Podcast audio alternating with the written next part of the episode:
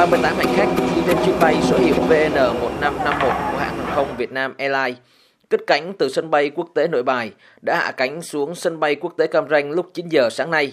Sau nghi thức phun vòi rồng của ngành hàng không chào đón máy bay, lãnh đạo tỉnh Khánh Hòa cùng đại diện ngành du lịch, cảng hàng không quốc tế Cam Ranh đã ra cầu thang máy bay để đón khách.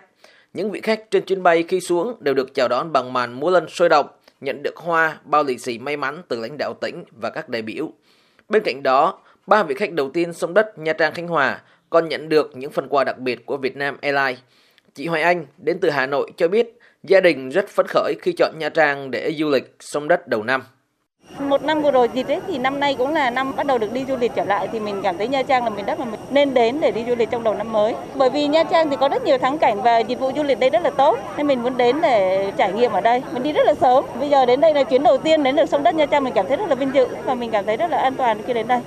Lễ đón những vị khách du lịch đầu tiên đến Nha Trang Khánh Hòa đã mở màn cho chuỗi các hoạt động sự kiện trong năm 2022 của ngành du lịch Khánh Hòa. Bước sang năm 2022, ngành du lịch Khánh Hòa phấn đấu đón hơn 1,2 triệu lượt khách, tăng gấp đôi so với năm 2021. Trong đó có 1,16 triệu lượt khách nội địa và 40.000 lượt khách quốc tế.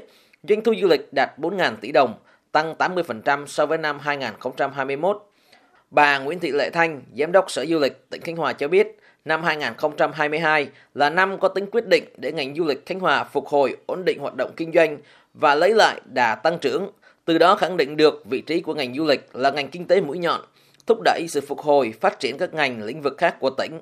Một tín hiệu đáng mừng khác là vừa qua, Ủy ban nhân dân tỉnh Khánh Hòa đã công bố cấp độ dịch COVID-19 hiện tại trên địa bàn tỉnh là bình thường mới, tương ứng với vùng xanh.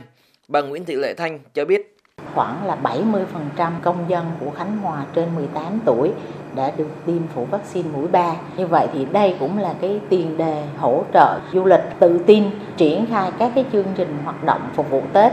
Trong dịp Tết này thì cũng có một số các sản phẩm mới. Bên cạnh đó, các cơ sở kinh doanh du lịch tạm dừng hoạt động trong thời gian qua thì hiện nay trở lại hoạt động như bình thường, khôi phục tối đa